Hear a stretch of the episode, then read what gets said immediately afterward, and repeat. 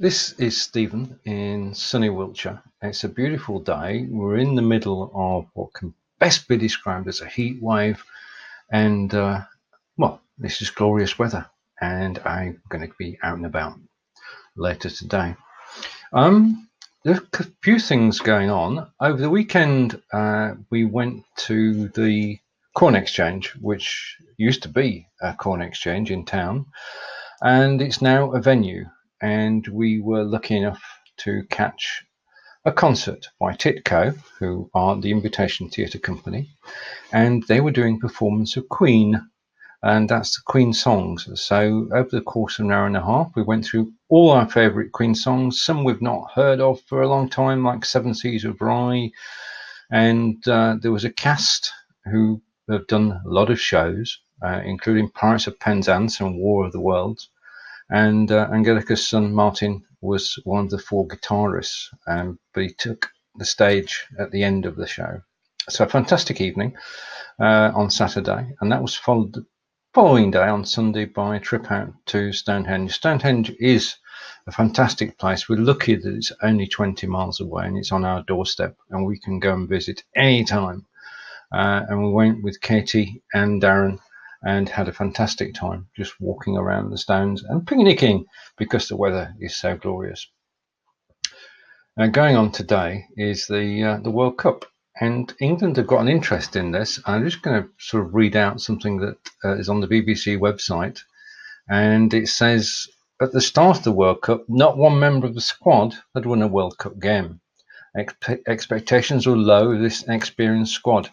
They now head into tonight with a chance of England's first win in the knockout stages in 12 years, and the country is buzzing. That's an accurate assessment of what's the feeling in the country is that we didn't expect this squad to do well. They have done very well. They've won two out of three matches, and they go into tonight's match with Colombia. Uh, well, I suppose sort of favourites. And my best guess is that they're actually going to win 2 0. I'm willing to uh, eat my words on that one. Uh, but the World Cup is quite probably the most watched uh, show on television globally, and uh, the Russians are benefiting tremendously from over 300,000 visitors who are actually going over to Moscow and the other cities in which the football is taking place and having a fantastic time. No signs of any trouble, and uh, everybody's just celebrating the fact that football is a game which brings people together. So my prediction for tonight is 2 0. I have no prediction at the moment for Wimbledon. Wimbledon started yesterday in glorious sunshine again, and without Andy Murray, who feels he's not ready for a comeback yet. And you can understand that these professional athletes have got to be in the peak of fitness to stand any chance of uh, playing their full part in competitions. So, wish Andy further recovery and look forward to seeing him at the US Open uh, in a couple of months' time. We've got British entrants in Wimbledon, and uh, shout out to Anna Konta, who's playing as I speak, and uh, hopefully will do well. But you can see that uh, one of the Williams sisters, is actually going to win the tournament.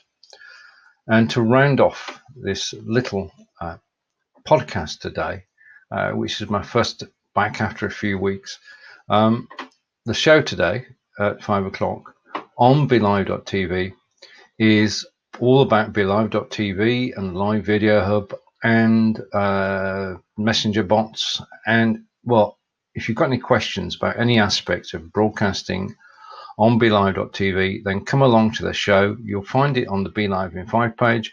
And because of live video cross posting, you'll find it in nine other places as well. So I'm looking forward to the show, uh, which starts at 12 p.m. Eastern. Thank you for listening to this podcast. I will be podcasting more on a regular basis, starting with this. So I'll be back again tomorrow um, and with new topics. So take care and uh, see you again soon.